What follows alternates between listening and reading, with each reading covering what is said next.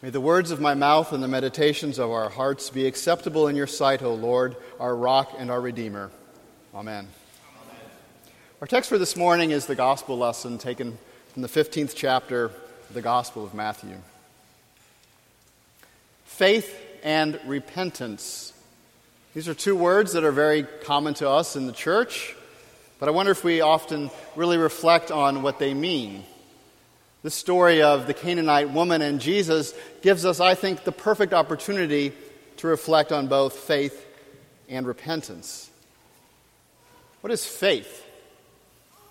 I suppose if you asked 10 random strangers on the street, as it were, you probably wouldn't get 10 different answers, but I imagine there would be quite a few variations. What about what you hear from your favorite radio or TV evangelist? What wisdom concerning faith do you find on your friends' Facebook pages or other areas of the internet? Well, I looked and I found these gems. It's your time. Activate your faith, achieve your dreams, and increase in God's favor. Have faith and believe in yourself. Keep the faith, hold on, things will get better. Let your faith be bigger than your fear. What about repentance? What if you asked 10 strangers on the street what repentance was? Probably you would get a lot of, I have no idea. Or, on the other hand, maybe saying you are sorry for something bad that you've done. What about us? How are we as Christians to understand faith and repentance. For us, faith is very specific. And this story of Jesus and the Canaanite woman is perhaps one of the most beautiful expressions of faith and, I believe, repentance in Holy Scripture. The Augsburg Confession, one of the founding documents of Lutheranism, defines repentance in this way Repentance consists properly of these two parts. One is contrition, that is, terrors, smiting the conscience through the knowledge of sin. The other is faith, which is born of the gospel or of absolution and believes that for Christ's sake sins are forgiven, comforts the conscience, and delivers it from terrors. Consider now the Canaanite woman. Have mercy on me, O Lord, son of David. Do you notice how she approaches Jesus? Have mercy on me, O Lord.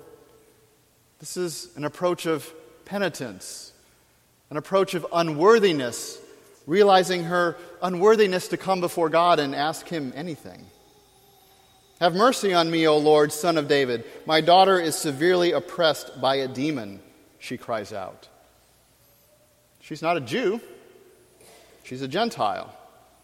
There would appear to be no particular reason that she would be seeking out the Jewish Messiah, other than perhaps she's heard of his reputation. Nor does she appear to be a Jewish proselyte.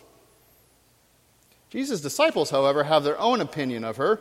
They find her quite troublesome and annoying, pestering Jesus to such a degree that the disciples begged Jesus, Send her away, for she is crying out after us.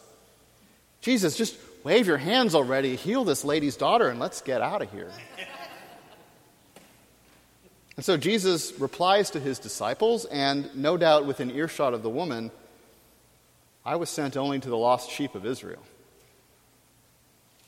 What are the disciples thinking? Perhaps they're, they don't want Jesus' presence to be known. Maybe they're kind of traveling incognito, and the best way to keep their cover would just be to heal the woman's daughter.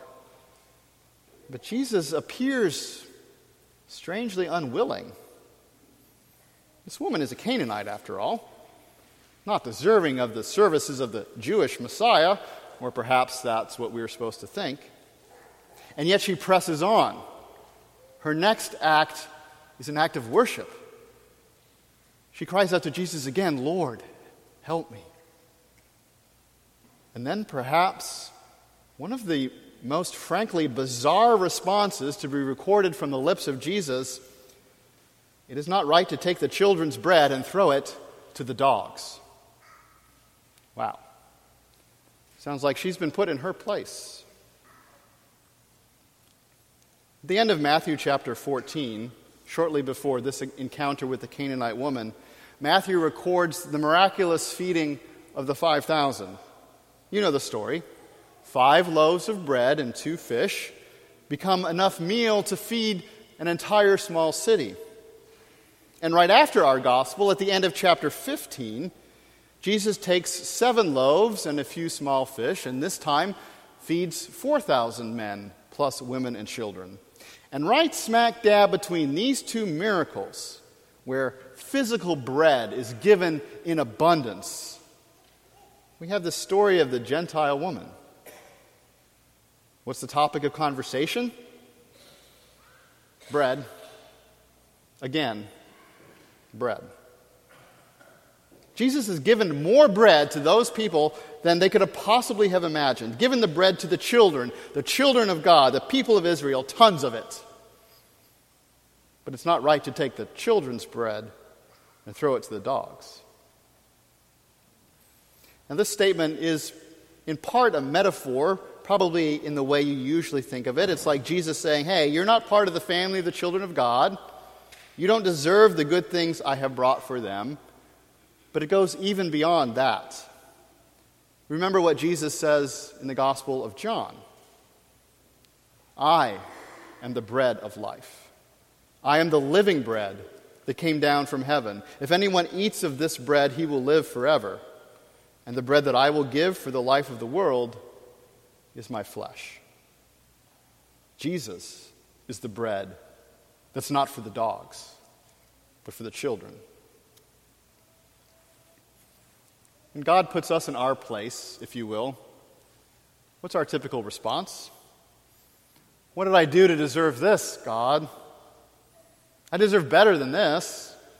God, haven't you been watching all the good works I've been doing? And now you're t- treating me like this? But not this woman. No, her heart is full of humility and repentance. She does not become defensive. Instead, she acknowledges her unworthiness to even make the request. In fact, in her humility, she does Jesus one better. Did you notice that Jesus calls the people of Israel children, and the woman calls them masters? Yes, Lord, yet even the dogs eat the crumbs that fall from their master's table. What humility!